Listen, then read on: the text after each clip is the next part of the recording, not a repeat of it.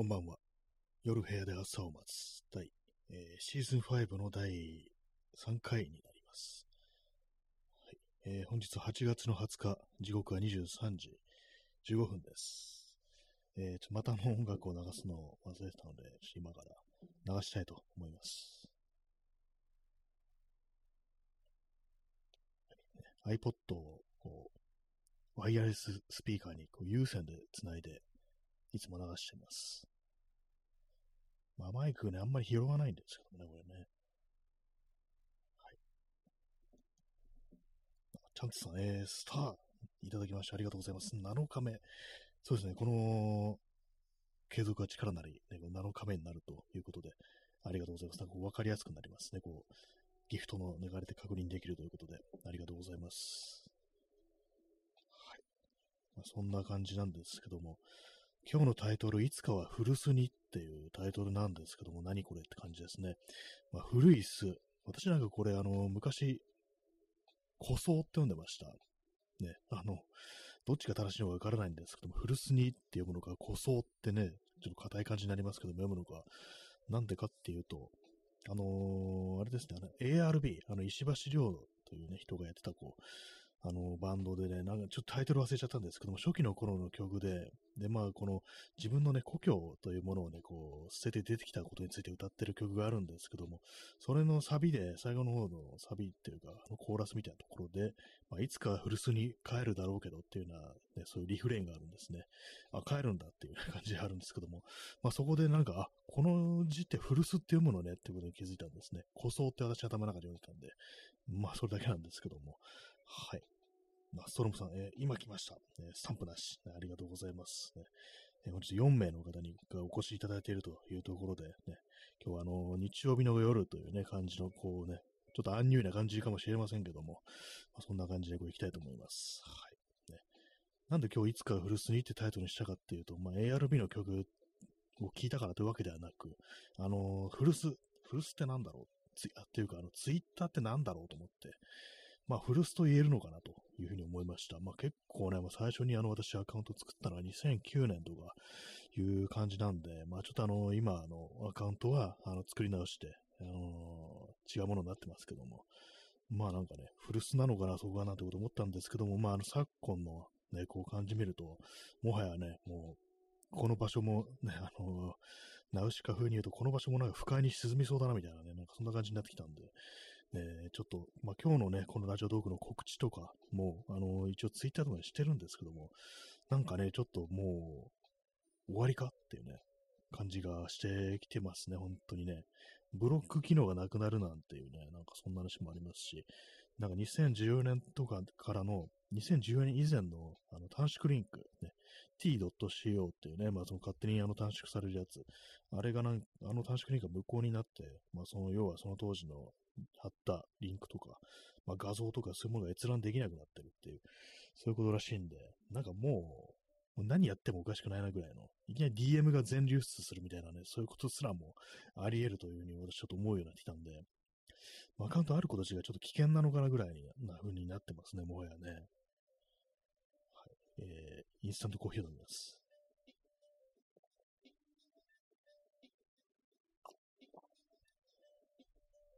なんか今、あのー、あれですよね。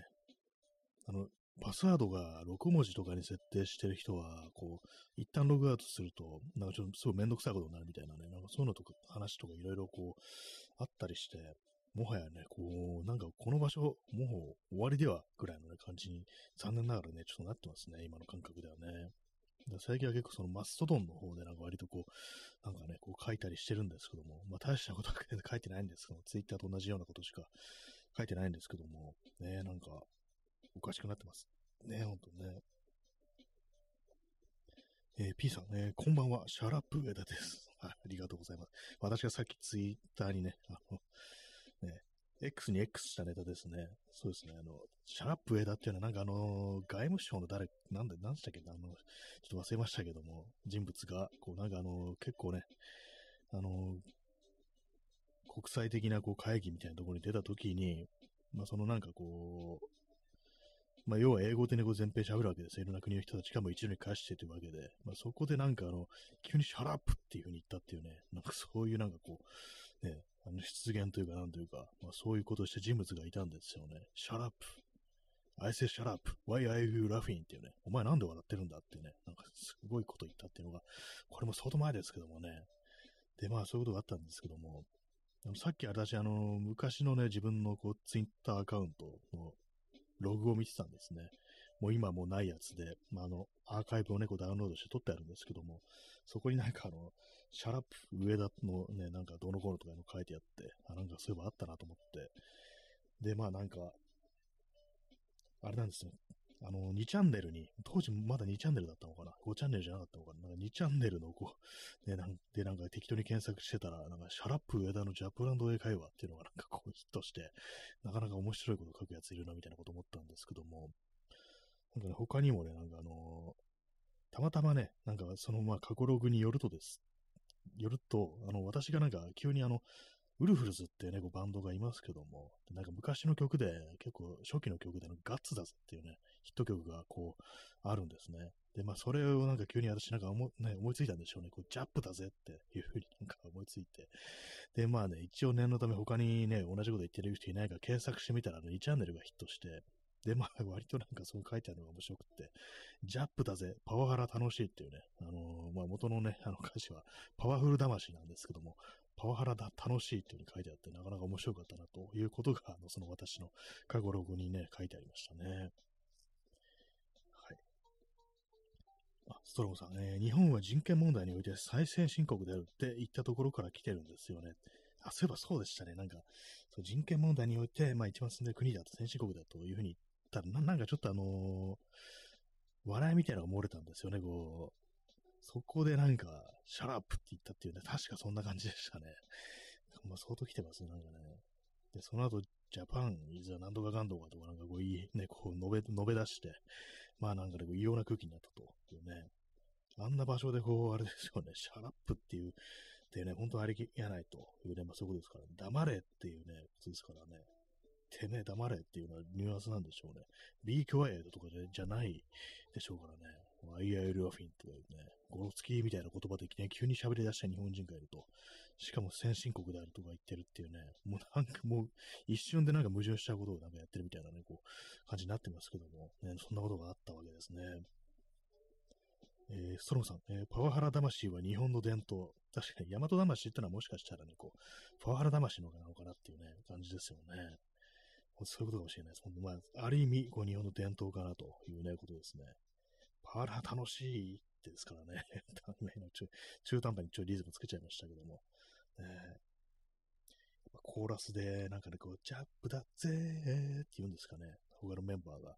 ちょっとね、面白いかもしれないですね。やってみたらね。カバーしようかなっていうね。全部その歌詞でカバーするっていうね。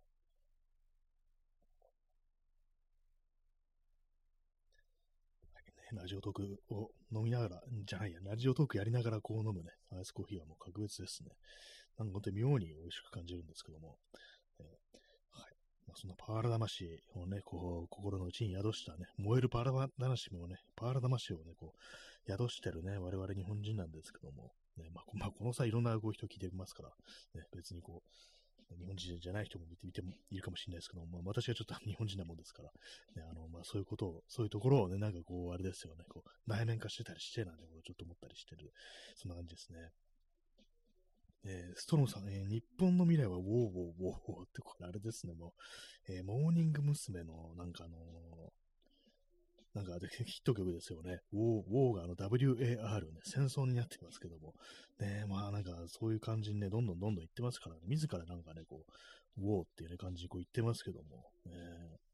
あの曲は何かを暗示していたのかななんていうふうにね、こう思いますね。確かラブマシーンっていう曲ですね。なんか本当最近曲名というものが一切思い出せなかなくなって、もう結構長いんでね、なんかそういうヒット曲もちょっと忘れちゃってますけども、ね、確かラブマシーンっていうね、なんだそれって感じですけども、ラブマシーンっていうね。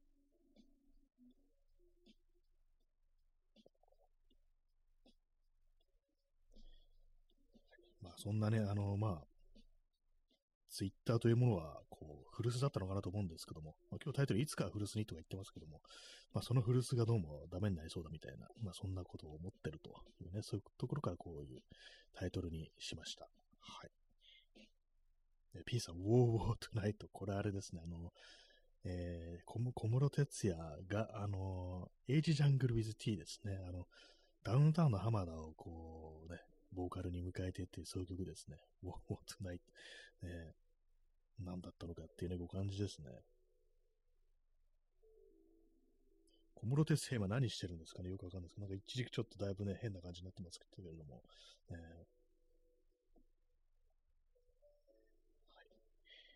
えー、ね、まあ今日はそんなあの感じの日曜日、そんな感じでどんな感じだっていうかね、ところですけども、まあ日曜日なんですけども、昼間はね、まあ全然まあ何もしてなかったんですけども、やっぱあの暑いですね、あの昨日ね、昨日ね、夕方っていうか、まあ、あの午後4時に外出たんですけども、それでもきつかったですからね。まあなんかこう、やっぱりクソ暑くて、こうあんまこう外出る気力ないっていう感じなんですけども、まあそれでもまあどっか行こうみたいなことを思ってね、今日はあのー、で、一応まあ、全然なんかね、こう、いつものいつ、いつでも行けるようなところなんですけど、ま、新宿にこう行ってきたわけですね。一応なんかね、ちょっとあの、新宿といってもちょい先の方の、あの、あけぼの、あけぼの橋っていうのかな、あの辺は。の方でに、あの、ギャラリーがあるんで、で、ちょっとね、そこで、これ興味あるなって見たい、あの、写真展があったんですけども、いざなんか新宿行ったらもうすっかり忘れてて、あの、まあ、気づいたらもう終わりの時間だったって感じだって行かなかったんですけども、まあ、新宿で何見てたのかっていうと、あの、モンベルにちょっと行って、あの、前も話したと思うんですけども、あの、マイクロタオルだったかななんかそういう製品名。なんかハンカチみたいなやつですね。速乾のすぐ乾くハンカチみたいな。あれをね、あの、買いました。なんか前からね、ちょっと気になってたんですけども、なんかそんなにね、すぐ乾くのかな、ちょっと半信半疑だなと思って手出してなかったんですけども、まあ、今日あの、買って早速ね、まあ、もう店出てすぐ、あの、開封して、あの、汗をふきふきね、今日新宿の街をね、ブラブラしてたんですけども、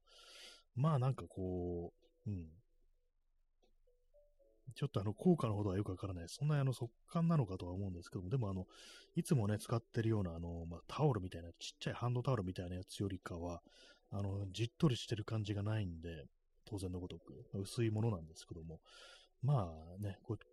汗を拭うとか、まあそういう感じで使うんだったらこっちの方がいいなと思いました。ね、外でね。家でなんかこう、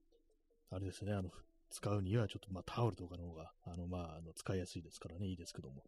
まあ外も持ち歩くんだったらこのモンベルのね、マイクロタオルでまあいいかなっていう感じになりましたね。まあ、結構そうなんですね。外で見ると私もう無限に汗がきますから、それで普通のタオルで拭ってると、常にじっとり湿ってる感じになるんですね。まあ、それがちょっと嫌だなってなったんで、で、まあ、こう簡単に乾くやつをね、ちょっと買いました。で、まあ、一番ね、こういいのがあれです。あのー、細かく折りたたんで、こう、とあのバンドみたいで止められるんですよ。まあ、そういうの、それがついてるせいで、あの、なんていうんですかね、こう、まあ、ちょっとしたあの、まあ、私の場合、あの、今日メッセンジャーバックス背負ってたんですけども、そのあのバックル部分にループになってる部分があって、で、そこにまあ、その、バンド部分をくるっと、まあ、こう、回して、で、まあ、ボタンでパチッと止めておくと、まあ、要はぶら下げておくことができるんですね。まあ、そうなると、あの、まあ、あの移動している間に、ちょっと風に吹かれたりして、あの、乾きやすいという感じでね。で、まあ、あの、ちょっと顔の汗とか拭ったりするときに、わざわざポケットとかで出さなくても、そのぶら下げてる状態で、まあ、顔のとこ持ってきて拭けるっていう感じなんで、まあ、これはなかなか重宝しそうだという感じになりましたね。まあ、正解な買い物。ね、あの、まあ、1000円もしないやつなんですけども、864円とか、そんな感じの値段なんですけども、まあ、今後これでいいよなっていうね。まあ、外でこう、たくさん汗をかいて、まあ、一応汗をね、こう吸い込んだら、なんかあの、その辺の公園の水道とかでね、上がってもいいなっていうね。まあ、公園じゃなくてもなんかどっかね、こう、お手洗いとか水の出るとこ行ってね、それでなんかこう、水でね、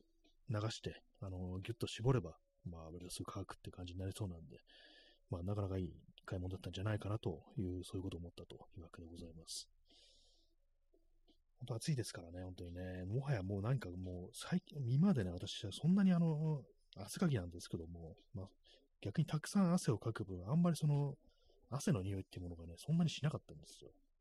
あ、の、自分だけそう思ってたっていう可能性もまあ、ありますけども、なんか最近ちょっとね、なんか自分がちょっと汗臭いな、みたいに思うことがあって、ね、それ気になってるんですけども、まあ、だからこそ、なんていうかね、こう、そういう汗でじっとり湿ったタオルというものをあんまり持ち歩かないようにしようかなっていうね、まあそういうふうにこう、もっと言うと、ところでまあちょっと今日そういうものを買ったというわけでございます。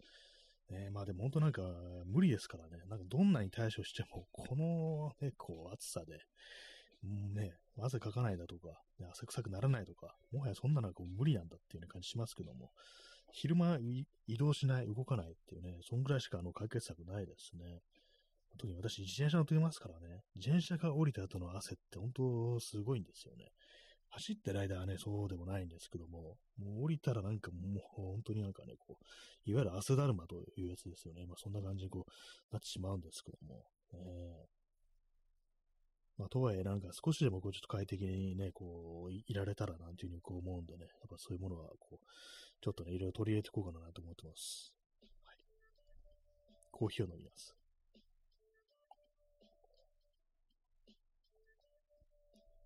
早速ね、飲み干してしまいました。水を、水を投入します。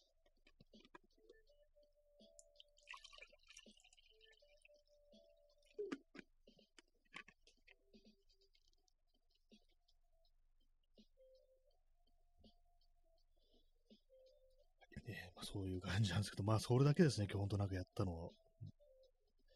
まあ、新宿行って、あとなんかあの、やっぱカメラ屋にこう行って、で、まあね、あの、買いもしない高いね、ライカのカメラとかをね、こう、ベタベタ触るっていうね、ことをこうやってきました。ライカってあの、モノクロしか撮れないカメラがあるんですよ。あの、フィルムとかじゃなくてデジタルなんですけども、まあそういうモノクロのセンサーしか入ってないってやつで、なんか、あんまそういうね、高いものとか触ってみて実際欲しいかって言われたらそうでもなかったんですけども、なんかそのモノクロしか撮れないっていうね、やつはなんか割といいかなと思いました。あの、背面の液晶動画で見てると、やっぱなんかね、まあ液晶で見た限りですけども、なんかちょっといいなっていう感じで、まああの、すっごく高いので買いませんけれども、ね、なんかそういう感じであの、一つの機能しか持ってないっていうね、こう、製品ってなんかちょっと最近惹かれるようなところあって、ね、なんかこう、あれなんですよ、こう、いろいろできるってなると、何をやっていいかわかんなくなるっていうのがあるんですね。私も最近、あの、その、バカでかい、あの、バッグを買いましたけども、クロームインダストリーズのバラッチプロっていうね、何でも入りますみたいなやつ。なんか何でも入るっていうのはね、ちょっと大変なことなんだと思いました。まず重いっていうのもあるんですけども、すべてを持ち歩けるっていうことは、あの、まあ、例えば、あの、そのカメラとかをね、こう持ってって、ね、こう、バッグ入れるわけですけど、まあ、他のもいろんなもの入ってるわけですよ。まあ、そうするとなんかね、あの、やらなくなるんですね。あの、写真撮んなくなるっていうのがあるんですよね。これがあの、本当なんかね、カメラ1台、レンズ1本、そういうものしか入らなくって、なんか他のものあんま持ち上げ落ちてないってなると、なんかね、やっぱあのー、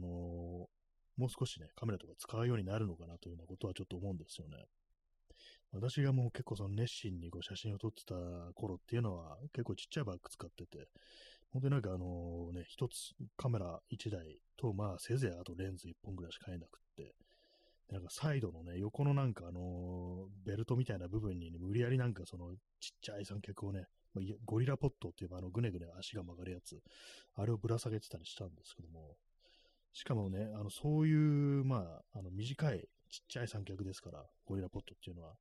そのぐねぐね曲がる足の部分を自転車のサドルに乗っけて、無理やり固定して、で、なんかこう、あれですよね、スローシャッター切るなんていうことをやってたんですけども、やっぱあの、あの時代がなんか、こう、私の中では、こう、まあ一番熱かった時代だなということを なんかこう思って、で今はね、こういろんなね、こう道具とかこうあったり、こうしてね、いくつもこうレンズがありったりしますけども、やっぱあんまやってないっていうのがあったりするんで、やっぱそういうなんかあのー、あれですね、ある程度手段みたいなものが限定されてる状況っていうのが、なんか結構ね、その、取り組むときに、そういう感じでなんか、無理やりなんか縛りみたいなのを設けた方がなんか人間、こうちょっとやる気になるのかなっていう、そういうことはね、なんか思いましたね。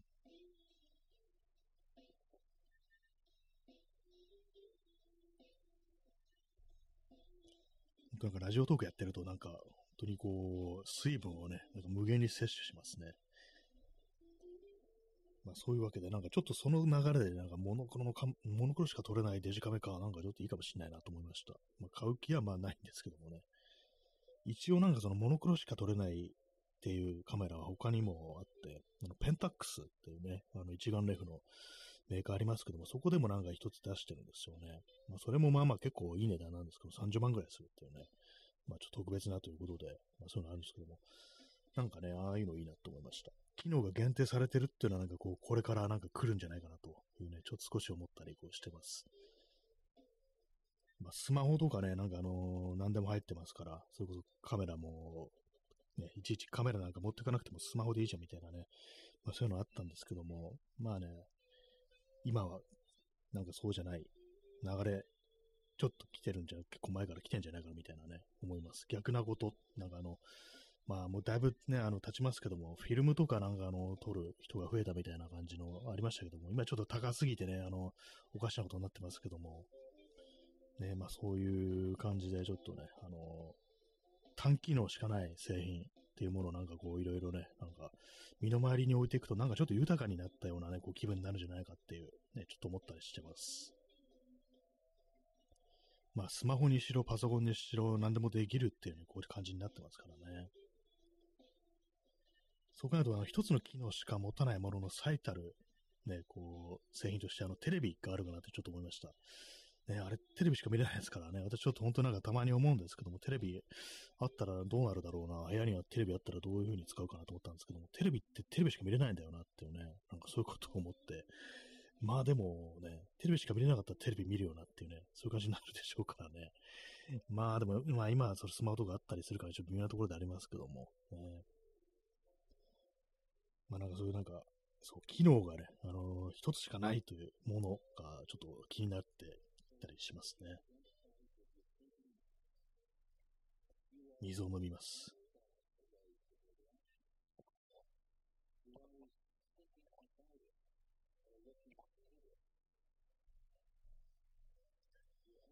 えー、時刻は23時37分ですね。8月の20日というところでね、やっぱなんかちょっとっていうか、まあ当たり前なんですけども、日が短くなってきた気しますね。あの、暗くなるの早くなってるなっていう、そういうこと思ったりして、まあ夏至がね、もうだいぶ前ですからね、6月ですからね、まあそこから考えたらもうだいぶ経ってるなという感じなんですけども、まあ夏がね、このその盛りを終えたということなんですけども、まあでもね、この暑さ、ね、なんか気が狂いそうになるっていう感じです、本当にね。ちょっと座り直します。昨日は、あのー、そうですね、夕方4時から、あのー、出て、9時に帰ってくるって感じでしたけども、まあね、ほんのあれですよ、ほんと5時間っていうね、こう感じなんですけども、まあまあ疲れて、で、まあ今日はね、やっぱそのせいか、あのー、結構寝ましたね。寝ると言っても、あの、一気になんか8時間とかじゃなくて、なんか2時間、2時間、2時間っていう感じで、割と今日はちゃんと寝たと思います。でもね、本当なんかこう、本当はあの、あれですよ、一気にね、あの、7時間、8時間とかね、こう寝た方がいいって思うんですけども、絶対こう目が覚めちゃいますね。まずこの季節は暑くてね、あの、目が覚めるっていうね、感じで、まあ、それがまあ、しんどいですけども、まあでも、あの、そんなね、あの、涼しい時期でも、普通になんかやっぱりこう、ね、数時間経つと目が覚めるって中途覚醒ですよね。まあそういう感じにはなってるんですけども、はい。そんなところでございます。こう暑いからあれですね、あの、頭がこう痛くなってきます。そして今ちょっとあのー、除湿します。そんなこと報告されてるのって感じですけどね。まあでもその今日のね、あのー、古巣、古巣のツイッターがやばいって話ですけども、どうなんですかね、なんかね、本当にこう、アカウントとかのが持っ持ってるのやばい、持ってるとやばいんじゃないかっていうお話をしましたけども、なんかいろいろね、なんか過去のツイートとかもなんかもはや消した方がいいのかなぐらいのね、なんかそういうなんかあの、危機管理みたいな感じになってますけども、ね、ブロック機能がなくなるっていうね、まあそういうことですから、ブロック機能がなくなると、まあ、今までね、なんかこう、あれですよ、ほんとこう、ね、こっちからね、こいつやばいと思ってブロックした人がいたとして、で、まあ、そういう人に、こう、言及するようなこうツイートをしても、まあ、ブロックしてるとね、もう向こうが、あの、エゴサーチしても、まあ、検索に出てこないわけなんですけども、それがね、あの、ブロック機能なくなりますって言ったらね、こう、そうこれ、そういうね、今までこう、見えなかった、そういうね、ツイートがね、こう、見えるようになるっていうことですからね。そしたらまあそのエゴサーチしたら、この野郎、この時こんなこと言ってやがったみたいなね、なんかそういうことってね、結構起こり得るんじゃないかなと思って、そしたらね、やっぱ揉め事発生装置みたいなね、こう感じになりますよね、もはやね。X がね、ほんとなんかこう、タイトルというか、そのね、あのサービス名通りなんかこう、やばい感じのね、こう、SNS になってる、なっていくって感じにな、思うんですけども、ね、なんかもうそう考えるとなんかもはやなんかこう、いろんなね、こう、その過去のあれとかある、抹消した方がいいのではないぐらいのね、こと思ったりして、なんか鍵垢とかがなんかこうあれですよね、急になんか鍵、こうなんか解除されるみたいな無理やり、なんかそんなことすらもはやあり得るんじゃないかなと思うんですよね。あともう一つね、結構前から私気になってるんですけども、あの、誕生日とかこう設定することができますよね、ツイッターって。あれね、なんかあのー、まあ、人には見せないという風にできたと思うんですけども、なんかあれたまに見えるときあるんですよね。なんか他の人のなんかね、そのホームとか飛んでみると、一瞬なんか誕生日見えるみたいな、そういうの結構何度もね、ちょっと私目撃してるんですけども、あれもなんかバグなのかなと思って、もう、何、何一つ、こうね、こう信用できないこう感じにはこうなってる感じですね、今ね。検索とかも、まあ、あの、結構ろくな感じに機能してないですけども、フォロー内検索とかぶっ壊れてますからね、ずっとね。あの、ちゃんとあの、演算子を手打ちでこうね、こう打ち込まないと、あの、フォロー内検索できないっていうね、感じになってますね。えー、延長します。まあね、花の日曜日ということでね、ビューティフルサンデーということでね、今日も延長させていただきますね。あんま関係ないですけども。はい。まあそういう感じもうちょっとやべえんじゃないか的なことは結構感じており、えー、今更ですけどもね、本当にね、やばいなんて本当に何年も前から言ってるだという感じですけども、本当になんかとどめさせてきたなみたいなね、感じですね。あとなんかサマーソニックにあの、イーロンマスクが来てたらしいですね。あの、パートナーであるグライムスっていうね、あのミュージシャンが、まあ、サマソニに出演するからっていうことでなんかこう、来てたみたいですけども、すっごい邪魔な位置でなんかスマホをかざして、ね、あの、撮ってたらしいですね、その、パートナーであるグライムスのステージを。ね、何なんですかね、あの人物。えー、触れるのもちょっと嫌になってる感じですけども、ね、まあそんなところでございます。正直あのグライムスっていう人のイメージもね、私はそのイーロン・マスクと一緒にいるということによって、あの、かなり悪いですね、正直。なんかあんなのと一緒にいるのかよ、みたいな感じで、まあ、ろくなもんじゃないだろうぐらいのこと正直ちょっと思ってるんですけども、すいません、全然聞いたことないですけども、音楽とはね。まあ、そんなことを感じてるというわけでございます。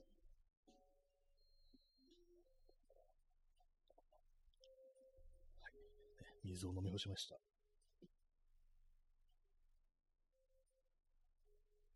私よくなんか結構ね、あの、水を飲め、水を飲めってね、こう言ってる感じするんですけども、気がするんですけども、自分で飲んでるかっていうとあんまそうでもないですね。やっぱなんかそのコーヒーとかね、なんかそういうものをばっかり考えてみたら言ってるようなと。まず起きたらコーヒーですからね、アイスコーヒーですけども、ね、水って飲んでもね、なんか本当になんかこう、コップの半分もないぐらいな感じのしか飲まなくって。で、やっぱね、こう、ね、そんなんばっかり飲んでしまってるんで、ちょっとね、あの水だけ、水単体でね、なんか1日2リットル、こう、やっぱこう飲んでいかないといけないんじゃないかと思ってます。ね、なんかちょっと今もなんかちょっと、頭が若干痛いんですけども、こういうのもなんかね、あのまあ、外に出て、ちょっと軽い熱中症なのかなみたいなことは思うんですけども、やっぱりなんか、しっかり水を飲んでないってもちょっと関係してたりしてっていうね、ことは思いますね。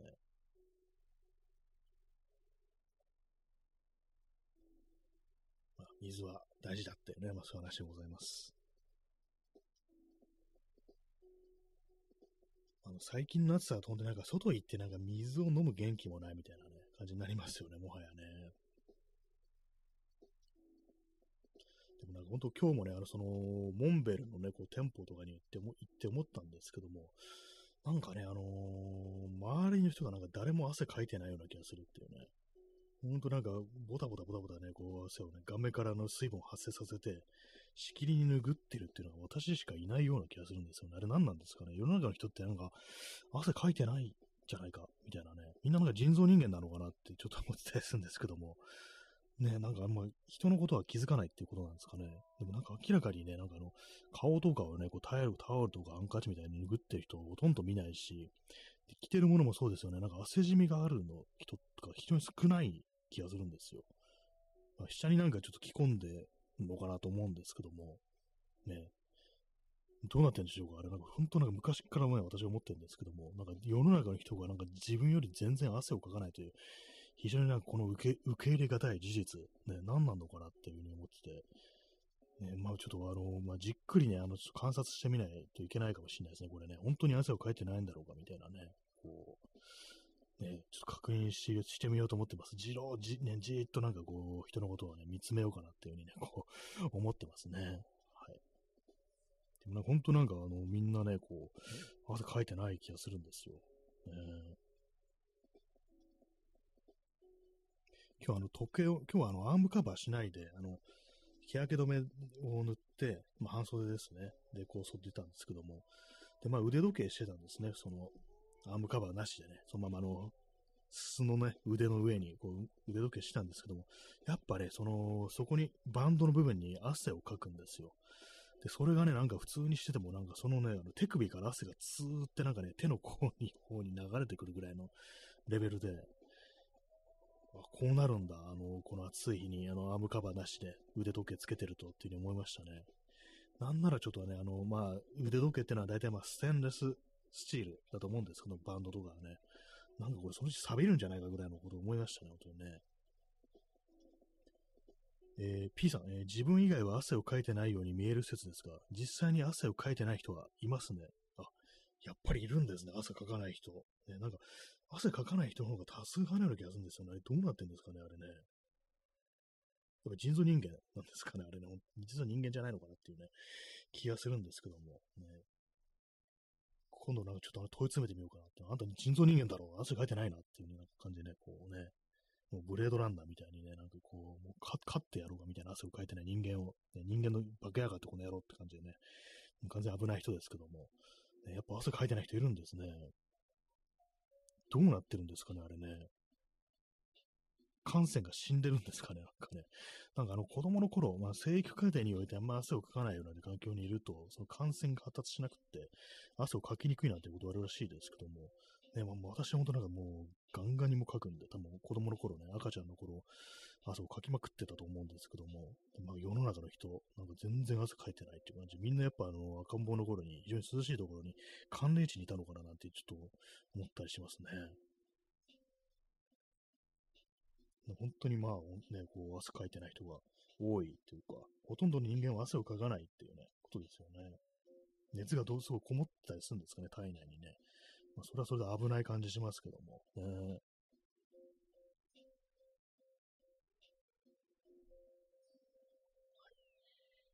汗を、汗を、汗をかいてる人情報ね、いたらね、募集します。ね、よくわかんないですけども、もう本当にもう誰も汗かいてないって感じですね。私なんかあの、下になんかドライ T シャツが着てても普通に貫通してね、あの、上のね、こう、T シャツに汗がこう、出てくるという感じなんですけども、えー、やっぱ皆さんあれなんですかね、あの、汗、やっぱあの、こう、極力あの外にいる時間を少なくしてってことなんですかね。本当なんかあの、まあ、ある程度そのエアコンの効いてるところにいて、まあ、冷えた状態で、で、まあ、外に出るは出るにしても、そのまあ、また別なあの建物内、屋内、エアコン効いてるところに行く、そのまあ過程だから、まだそのね、あの、汗がかくまでの、あの、感じにはな至ってないっていうね、まあそういうことなのかなってちょっと思ったんですけども、ね、どうなんでしょうかね。24時間、えー、P さん、24時間クーラーのある環境で生活していると、体の深層まで冷えているので、クーラーのない箇所にいる時間が短ければ、えー、体の深層部が熱くなるまでは汗をかく量は少ないっぽいです。えー、ずっとまあクーラーのいるところに、ね、で生活してると、まあ、普段からまあその体の奥の方までこうね、深層深いところまでこう冷え切ってると。で、まあそういうね、冷え切ってるわけなので、まあ、そのクーラーのないなない場所にいるとしても、その滞在時間が短いんであれば、あの、まあ、ね、中心の方はね、体の奥の方は、まあ、こう、その、まだ冷たいままですから、だからまあ、汗をかく量が少ないっていう、そうなんですね。まあ、要は、深部体温が割と低めになってるってことなんですかね。確かにその感覚ありますね。なんかね、私ほんと昨日とかね、ずっと外行って、なんか一向になんかね、あの、汗をかきまくっても、体温が下がっていく気配がないっていう感じで、まあ、それこそあの、深部体温ってやつがもう上がりきったままになってんだ、これみたいな感じで、ちょっとやばいぞ、これっていうこと感じたんですけども、もうメルトダウン寸前だぜっていうね、なんか感じで、なんかもう人間、俺は人間原子力発電所だみたいなことを絶叫しながらこうね、自転車してたんですけども、ね、ね、人間原子力発電所の人力であの自転車走ってるっていうね、まあ、そういう感じになってたんですけども、確かにずっとそういう冷えてる人からしたらね、そうですね、あの体の深層部が冷えてるってことで、まあ、ある程度ね、外、まあ、暑いとこ行っても、まあ、体のね、こう、あれはね、こう冷えてると、奥は冷えてるってことですから、まあ、汗をかく量が少ない。結構まあなんかありそうなお話ですね。皆さん、ね、私は本当になんかあの自転車とか自転車とか乗って移動しますからね、まあ、その過程においてまあどんどんどんどんこう体温が上がっていって、でまあね、こう、ある程度ね、こう、屋内とか入ってもなかなか冷えていかないって感じですけど、皆さん電車とかでも移動してますから、電車エアコンが効いてるっていう感じで、まあ、そこでまあ冷えてると。家でもエアコンが効いてるから冷えてると。で、まあそ出先でもね、まあ、すぐ屋屋内、建物の中入るから、まあそこはエアコン効いてるし冷えてるという感じで、もうほんのね、あのちょっとその、どっかお店からお店に移動するとか、まあそういう時にちょっと外出たぐらいじゃ、あの汗がかかないっていう、それはちょっとね、ありそうな感じします。やっぱ皆さんね、そういうことなんですね。なんかこう、そもそもあの熱気に、熱波にそんなにさらされてないっていうことかもしれないですね。なるほどって感じですね。えー、P さん、ウォーオン。そうですね、私もそれを念頭に置いて、あの、孤独のグレメのね、有名なコマですね。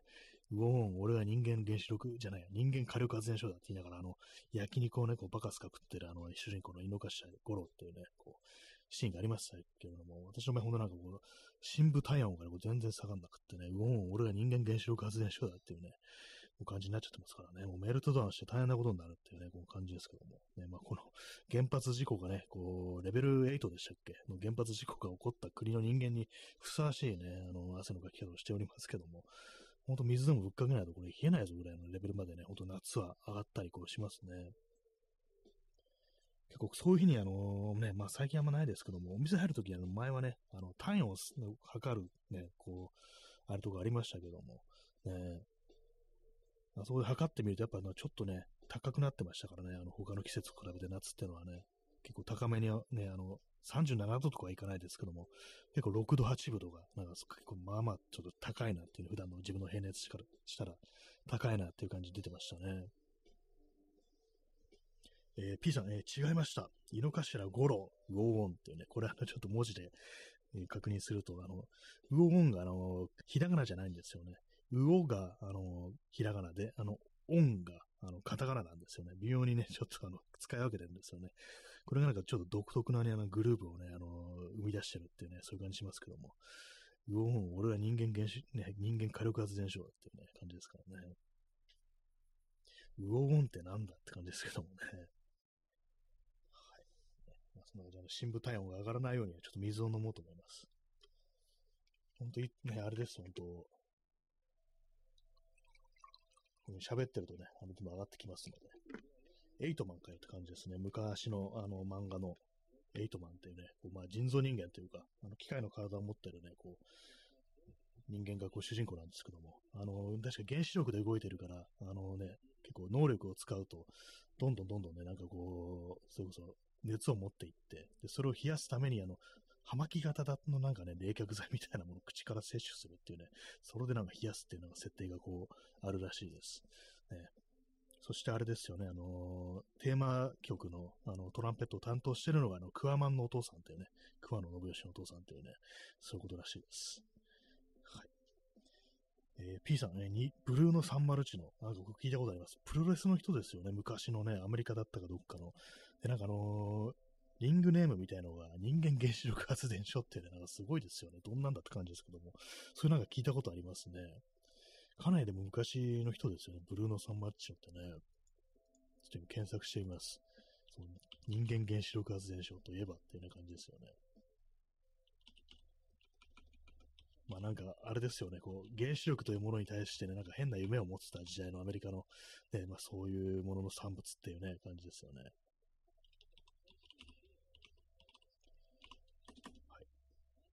えー、ブルーノ・サンマルチの、あ、でも亡くなったの結構最近なんですね。2018年亡くなってますね。えー、アメリカ合衆国で活躍したイタリア出身のプロレスラーってね、えー、無類の怪力とタフネスを誇り、人間発電所の威力を持つ、意味を持つでした。あ、これあれですね、あの、原子力じゃなかったですね。こ原子力 発電所でしたね。違いました。全然。今、核の時代がどうのこうのとか、なんかもったいね、もっともらしいこと言いましたけど、全然違いました。ね、でも、まあ、2018年であの82歳でこう、亡くなってますね。えー、ストロムさん、えー、歌唱者は殺人犯ですよね。あ、何でしたっけこのエイトマンのね、そう、テーマソングの、なんかありましたよね、そういうのね。ちょっと検索してみます。えー、主題歌。トランペットが、あのクワマンの、ね、あれだっていうね、ありましたけども、お父さんっていうね。あ、勝見茂という名前がこう、出てきましたね。2013年に、こう、亡くなってますね。ああ、そうですね、そう、ああなんかありました。愛人殺害というね、なんかそういうことが、こう、あったりし、まあ、あの、普通にあの、逮捕されて、こう、服役したというね、そういうことらしいですね。なんか、そう、前もなんか同じような話を聞きした記憶がちょっとありますね。なかなかでも結構珍しいことですのでね、普通にな人をね、こう、殺めて、で、まあ、捕まってね、こう、で、まあ出てくるっていう感じでね、なんかこう、エイトマンかっていうね、なんかどんな、それ以外のことはなんか全然知らないんですけども、えー、亡くなったのが2013年ですね、75歳で亡くなってますね。えー、ストロムさん、えー、ドロフラングレン、人間核弾頭。そういえば、なんかありましたね。人間核弾頭って、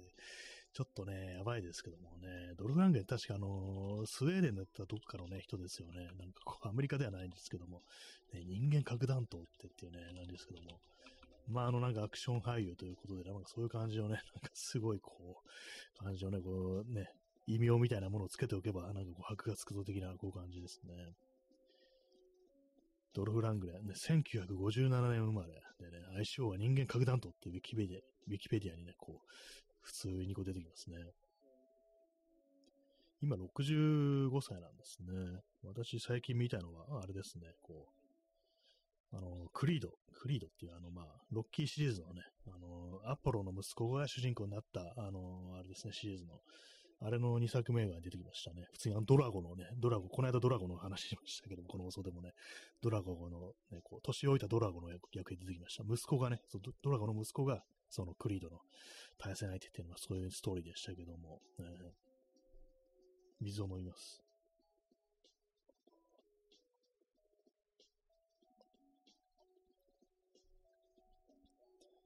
えー、ストロムさん、えー、人間エグゾセミサイル、ね、エグゾセミサイル。これは核弾頭って意味ないでしょうか。エグゾっていうとね、なんかあのー、エグゾスケルトン、外骨格っていうものをなんか思い出すんですけども、エグゾセミサイ、エグ、ちょっと難しいですね、これ発音するのね。エグゾセミサイル。エグザイルの話この間しましたね、なんかね、そういえばね。エグしか合ってないって感じですけども。あ、でもなんか検索するとエグゾセミサイルってのが出てきましたね。これはなんかあのー、あれなんですかね、空対艦ミサイルていうかなんかあの、エグゾセっていうなんかミサイル、フランスで開発されたミサイルがこう、あるらしいですね。エグゾセっていうのはなんかあの、フランス語で飛び魚の意味らしいです。ね、対艦ミサイルですね。あの、船に向かってこう発射するというものらしいですね。フォークランド紛争で実戦使用されたこともあるってことで、なんかこういろんな、いろんなね、まあ、対艦ミサイルということらしいですけども、まあ、航空機から発射されることもあり、まあ、同じようなね、あの空母だとか潜水艦とか、そういう船から発射されることもあるっていうことらしいです。ね、エグゾゼってあれなんですね。こう、フランス語なんですね。フランス語ってこう全然私あの知識がないんですけども、なんか、なんか独特な、独特なっていうか当たり前ですけども、ね。あれありますよね。覚えるのなんか大変そうなこう気がします。発音とかなんかすごく難しそうですよね。フランス語ってね。ねまあ、そういう感じで、あのー、ミサイルについて詳しくなる放送っていうね、まあ、そういう感じの ラジオトークなんですけども、ねえー、時刻は23時59分ですね。もうすぐ日付変わりそうですね。8月の21日になってしまうという感じですけども、8月の21日、ね。まあ別にって感じですけども、ね、なんかこう、子供の頃はね、あの時間が長く感じたものですけど、夏休みってね、大人になるとなんかこう、ああ、もうなんかすぐ9月だっていうね、感じになっちゃいますね。一瞬ですね。本当にこう、少女の一瞬の瞬きのうちに過ぎるっていうね、感じになってますね。今のなんだって感じですけども、あの、今のはですね、あの、ブルース・スプリングスティーンのグローリー・デイズっていうね、あの、有名なあの、曲のね、あの歌詞なんですけども、ね、栄光の日々ってのは、そういうふうに、あの、一瞬でね、こう過ぎ去ってしまうものだよっていうね、それをなんかこう、少女の一瞬の瞬きのうちにっていうね、ふうに表現してるっていう、まあ、そういう曲なんですけども、あれもね、どういう歌かっていうと、まあ、あの、ハイスクールに通ってた頃は、あんだけなんあれね、こう、そう、スポーツとかで、なんか鳴らしてた、あの同級生が大人になってみたら全然まあ大したことない感じになってるっていうね、まあそういう感じで、まああの、一瞬でね、まあ終わってしまうもんだな、みたいな、そういう話ですね。話というか歌ですね。まあ、その8月もね、こう一瞬にしてこう過ぎ去ろうとしているって感じなんですけども、過ぎ去ろうとしてるってまだあの、まだね、あの、あれですけども、10日ぐらい残ってますけども、ね、まあ皆さん、ね、今年の夏は、あの、どんな、どんな夏だったでしょうか。ね。まだ全然終わってないですけどもね、あんま終わる気配ないですけども、この暑さはね。まあそういう感じなんですけども。ね、まあ夏の終わりというね、なんかこう、とで私思い出す曲があるんですけども、あの、フジファブリックっていうこうバンドの曲でなんかありましたよね。真夏のピークが去ったっていうね、なんかそういう歌い出しからスタートして、で、あの、コーラスの部分があの最後の花火に今年もなったなっていうね、こう、ものなんですけども、でもね、あの、花火っていうのは、あれですよ、最後の花火とか言いますけども、多分、まあ、鑑賞する花火、花火大会の花火だと思うんですけども、でもそういう時には人間自分でね、花火をやればいいんですよ。花火多分ね、あの、多分、多分って言いましたけども、おそらく売ってるでしょうから、で、でドンキホーテとかなんか行くと売ってますからね。でもコンビニとかね、行ってもね、売ってると思うんですよ、花火。あの、通年。だからね、人間どんどんどんどんね、あの、通年花火をやっていきましょうという、まあそういう感じですね。そんな寂しいこと言わないでっていうね、あの、季節の変わり目にね、あの、センチメンタルになってる場合じゃないっていうね、それよりも、ね、みんなあの、ロケット花火を水平発射しようっていうね、まあそういう話でございます。やっちゃいけないですね。あの、ロケット並みのあの水平発射は、本当私、あのね、昔あの同級生がね、それで結構大変な火傷をしたなんてね、あのことが起こりましたので、あれは本当やめた方がいいですね。あの、やるにしても上にね、飛ばしてください。ね。上か、まあ、と穴掘ってね、その下に飛ばしてくださいね。水平には決してあの打たないようにという感じなんですけども、ね、やけどしたくなければという感じですね。まあでもこの間なんかあの久々にあの家族がね、あの、近所の、ね、家のところで、なんか前で、あの、花火をやってるのを見て、なんか久々にこれ見たなと思うんですけど、最近はなんかあんまね、なんかその子供にああいう感じで花火やらせる、ね、家族で花火やるなんていうのを、やら、ね、見なくなりましたね。やらせてないんですかね。やっぱ危ないみたいな感じなんですかね。なんか私も子供の頃からとか夏になると、まあまあ定期的になんかこう、ね、こういう花火とかなんかやってたような記憶があるんですけども、なんかこう全然ね、めっきり見ないですよ、本当にね。夏らしいね、あれですけど、まあでもなんかあの煙とか出るし、火も使うからなんかあの、やっぱ言うんですかね、こう近所の人とかがなんかやめろみたいなね、ことを言うのかなと思ったんですけども、それはちょっと寂しいようなね、こう気がしますね。夏の風物詩みたいなものが一つ消えたみたいなね、そういうことになっちゃいますからね。もう0時過ぎて0時3分になりましたね。8月の21日です。ね、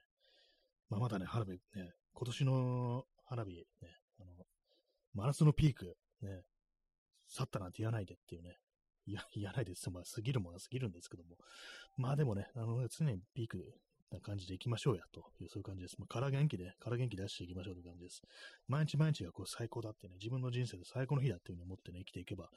人間、まあ別によくはなんないかもしれないですけども、なんかこうね、あの暗くなってるよりがいいんじゃないかなというふうに思います。ね、適当なこと言ってますね。普段なんか結構暗いこと言ってる、ね、こう、パーソナリティの持ち主なのにって感じですけども、適当なこと言ってますけどもね。ほんとなんか最後に私花火やったのが、2017年とかですね。しかもそれもね、あのー、ど前ね、なんかね、なん、それよりもっと前に、2015年とかに、あの、カラオケ屋行った時に、なんかね、あの、線香鍋をもらったんですお店の人から。ね、なんか配ってたみたいで。で、それなんかずっと取ってあって、で、まあ、2年越しぐらいに、あの、ね、その、まあ、友人とこう集まった時に、えー、実はその線香花火を持ってきてるんだみたいな話をして、ちょっとやらないかみたいなこと言ったんですけども、あの、全員にこう行き渡らせたら、私の分がなくなって、私あの、見てるだけっていうか、あの、写真に撮ってるっていうね、こう、感じになりましたね。人にあの花火やらせて私はそれを写真に収めるようなことしたんですけども、まあそれが最後かなって感じですね。その前はなんか本当子供の頃じゃないかなって感じですね、花火なんかやったのね。まあ、子供とかいたりすればね、なんかこう、そういうのはやる機会もあるのかもしれないですけども、なんか、ないですね。でも、割となんか、こう、周りの子供いる、こう、家庭とかでも、花火やるとか、やったとか、そういう話、そういえばなんか、聞かないような気がするんで、なんかそういうなんか習慣みたいなものがなくなったのかな。それともなんか夜でもクソ暑いから無理みたいな感じなのかもしれないですね。外出たくないみたいなね、感じかもしれないですね。あの、バケツにこう水を入れておいて、あの、その、ね、終わった花火をその中につけるってことやってますよね。あのちょっと火がついてますから、ジュッっていうみたいなね。それが子供心になんかちょっと楽しかったような気があるんですけども、ね、あれちゃんと水ね、かけないとダメです。あの、花火はね。あの、そのままにしておくと、いくら火がね、消えたからといって、まあ、若干火薬が残ってたりとかね、そういうことありますからね、火がついたりして危ないです。ちゃんと水につけますように、つけてね、こういただければと思います。まあ、タバコの吸い殻とかも同じですよね。あれもなんかね、こう、ちゃんと水とかね、つけた方がいいんでしょうね、本当はね。ゴミ捨てるときとかね。水を飲みます。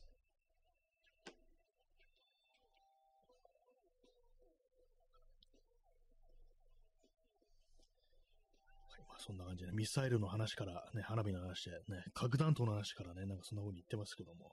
ね、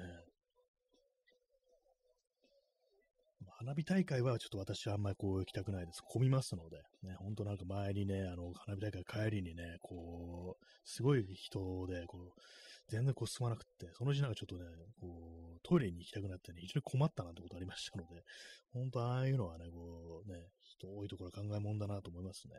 花火っていうのは遠くからでいいんだっていうね、そう、そういうことをね、こう思いますね。まあ、あの別に花火大会の時も別に遠くから見てるわけでもないですけども、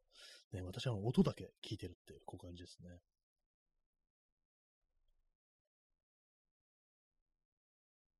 まあ、神宮の花火大会なんてね、こう夏になるとこうやったりするみたいですけども、まあ、この間もね、なんか音は聞こえてきましたけども、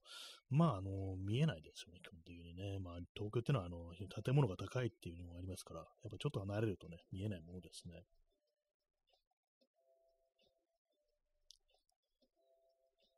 えー、まあ、そういう感じでね、あのそういう感じでねってね、そんな、そんなあの日曜日でした。あの大したものは、ことは起きてないという感じですけども、でもなんか昨日、今日となんかあれですね、こう街を歩いてて、若干ね、なんか以前のようなこうつまらなさみたいなものをね、こう感じることがなくなったような気がしますね。そんなことちょっと前までなんかもうどこ行ってもなんかね、こう同じだし面白くないなってこと思ったんですけども、ね、昨日もあのその隅田川沿いをなんかぶらっと歩いてたりして、で、で今日も新宿の街をね、こうぶらっと歩くっていうことをやったんですけども、そんなに退屈はしてなかったし、ちょっと写真、なんなら写真も撮ったりしてっていう感じだったんですよね。なんですかね、こう、まあ、暑いは暑いから、あの、外行ってね、こう、そんなにあの元気になるような気候ではないんですけども、なんか最近ちょっと歩き方をね、あの、少し変えてるんですよ。あの、あえて、ちょっとゆっくり歩くみたいな、私結構歩くの早い方なんですけども、ここね、最近はなんかね、意識して、あのー、わざと遅く歩いてみるってね、なんかもう少しちょゆったりした気分になってみようみたいな、そういうのが、こう自分の中でこう、湧き上がってるんですけども、と夜とかはね、なんかそういう感じでこう歩いてみると割となんかこう、見えてくるものは違うのかなと思いましたね。今まで結構あの、早歩きで通り過ぎてたところが、あの、少し遅くすることによってなんかちょっといろいろ見えてくるっていう、そういうことなのかもしれないですね。結構その後あの、本当に気持ち一つでね、あの、最高の夜になるんだ、謎説、これがなんかちょっとはっきりしてきたなっていう感じありますね。えー、ストロムさん、えー、丸の内や霞が関に花火を打ち込んで、住みよい国に、そうですね、本当にね、あそこにね、こう悪の数軸だって言いながらね、こう花火を打ち込んでって感じですけども、ね、霞が関、ね。なんかあの辺ね、たまに通りますけども、まああんま人はね、ちょっと歩いてないですね、あれね。丸の内、ね、なんか具体的に丸の内ってどの辺なんだろうっていう感じで、あんま私、把握はしてないんですけど、まあ、東京駅とかね、まあ、ああいうところの近くとか、まあ、霞が関だったら、なんかいる官庁とかが、ああいうものがね、こうあるところですよね。あのー、あの、要は首相官邸だとか、まあ、ああいうところの近くで、ね、私も一時期はね、こう、足しげく通ったものです。なんかいろんなね、あの、それこそあのね、集会だとか、あの、抗議行動とか、デモだとか、そういうものがあった時代ありましたね。あそこなんかちょっと行ったりしましたけども、ね、まあ、ちょっと前のね、いつだったか、5月ぐらいでしたかね、あのー、入管法改正の時もなんか私あの前とかちょっと行ったりしましたけども、ね、まあ、あの辺なんでしょうね。ああいうところに花火が打ち込まれたら、ね、もう、景観がね、あの、数十メートル沖に立ってそうなところですから、ね、まあ、すぐ来そうですね。丸の内、ね、丸の内といえば東京駅のそばってことで、まあ私たまになんかあのギャラリー的なところとか、あの行ったりすることあるんですけども、ね、まあ、なんかね、あの、移動してて楽しいところではね、本当ないですね、本当にね。あの、東京駅まで、あの、皇居の方からの東京駅までずっと続いてる広い道路あるんですけども、まあ、歩道も広いんですね。ほんとなんかそこでね、よくね、あの、写真撮ってる人がいるんですよ。あの、ブライダルフォト。ね、あの、ね、ウェディングドレスとか着たね、こう、お嫁さんとね、新郎新婦、ね、が、なんか、記念写真を撮るって、まあ、その非常によくやってて、なんかね、時期によって本当に、そこ、なんていうかね、もう数、数メートルおきにこれ撮ってないかみたいなね、感じのなんかぐらいになってるらしく、私もね、たまにね、そこに行くとなんか確認してみるんですけども、まあ大体本当いますね。今の季節はちょっとわかんないですけども、普通にね、春、冬、ね、冬とかもいる気がしますね。あの大変だと思うんですけども、本当なんかね、いますね、あそこで撮ってる人ね。まあ、あのぐらいね、なんか本当にこう、ドーンとこう道がね、開けてるっていうのところが他に東京多分ないからと思うんですけども、ね、まあ貴重は貴重なんでしょうね。まあ、ね、本当なんかでもあそこをね、しょっちゅういるなっていうね、こう印象はありますね。まあ、東京駅、ね。東京駅の近くに、ちょっと名前、ちょっとうろ覚えなんですけども、キッテっていうね、K-I-T-T-E っていうね、なんかあの商業施設があったりして、たまになんかその中入ってみたりすることがこう、ありますね。まあ別に何も買わないんですけども。ねえー、P さんね、皇居のあたりから東京駅のあの大通りはスーパーミュータントの生息地っぽいので、ピッピッピッという音が聞こえてきてっていうね、まあ、これは例のね、あの、フォールアウトネタですね。あの、核戦争後のアメリカを舞台にした RPG があるんですけども、その中に出てくるね、スーパーミュータントっていうね、非常になんかこう、緑色のなんかね、巨人みたいなのがいるんですけども、それがなんかあの、核爆弾を抱えてこっちに突っ込んでくるというね、こう、まあ命を捨てた攻撃をしてくるっていうのがいて、その、あれなんですよね、抱えてる核爆弾の音がね、こうピッピッピッって聞こえ、聞こえてくるっていうね、それが聞こえてくると、あ、まずいっていう感じになってね、あの、ま、最優先でこう倒さないといけない相手なんで、ね、ちょっと焦るってね、それありましたけども、あのあたり多いんですね。まあ、皇居のあたりはね、かなり多いと聞きますからね、あの、皇居の中にそういうね、スーパーミュータントがいるという、こう話がね、こうありますけどもね。ねもう知らん人からしたら何の話をしてるのか、もう知ってる人からしてもなんだかよくわからない感じになってますけどもね。えー、ストロムさん、えー、シリアスサムの神風を皇居に放つっていうね、これもまたビデオゲームネタですけども、こもシリアスサムというね、もう結構昔からあるね、こうシリーズがあるんですけども、その中にあの神風っていうね、こう敵キャラがいて、それあの、両腕が、両腕の先になんか爆弾抱えてて、で、なんか首がないんですよね。首なしのなんか、あの上半身裸の、なんかね、こう、キャラクターが、こっちになんか、絶叫しながら突っ込んでくるっていうね、自爆するっていうのがこういたりするんですけども、ね、そのキャラ名が、敵キャラの名前があの、神風っていうね、なんかこう何を考えてそんなあの、で、あれにしたのかわかんないですけども、ね、謎ですね、あれね。あ、P さん、日本の象徴、スーサイダー。確かに、ほんと、神風っていう言葉なんか世界中でこう、使われてたりするみたいですからね。もしかしたらそれもなんかちょっと意識してたりしてってね、この自爆攻撃みたいなもののなんかこう、オリジンみたいなね、こう起源、起源みたいなね、そういうところありますからね。あれ以前にああいうなんかこう自爆攻撃ってものあったんですかね。まあ、歴史を紐解いても実はあんまなかったってなると、なんかこう日本というね、国がなんかそういう蓋を開けたのかみたいなことを思うとちょっと怖いですね、それはね。確かシリアスサムの開発スタジオはあのクロアチアだったようなこう気がします。ねまあ、何故そんな神風などというね、こうキャラクターをこうね、どういう意図でこうね、作ったのか、まあ、結構ギャグっぽい感じになってましたけども、ね、両腕爆弾でね、首がない、首がないのがちょっとよくわかんないですけどもね。まあ、皆さんもね、そんな感じね、いくら暑いからといって、あの、核爆弾を抱えてね、あの、走ったりしないようにと思いますね。そんな感じをね、まあ、継続は力なりキャンペーン7日目ということでね、まだあの、まあ、8月の27日までこれ続きますけども、まあ、別にあの、話す内容は変わりませんからね、毎回ハッシュタグをつけるというだけなんですけども、まあ、そんな感じでね、まあ、今しばらく毎日やろうかなという思い思いますので、よろしくお願いします。まあちょっとね、あのー、真夏のピークは去ったっていう話しましたけども、まあそれにしても暑いことは間違いない。逆になんかここね、一週間ぐらいやばいって感じなんで、ね、まあこれからもちょっと皆様も気をつけてね、本当言ってください。本当なんかね、こう、危ない、外にいたら危ないレベルの感じになってますから。ね、まあ昼間の外出は危険という感じでね、なるべくこうね、あの、日陰をね、歩くようにしていってくださいという、そういう話でございます。そんなわけで本日の、放送は、そろそろ終わりの時間が近づいてまいりましたので終わろうと思います。はい。そんなわけで、えー、ご清聴ありがとうございました。それでは、さようなら。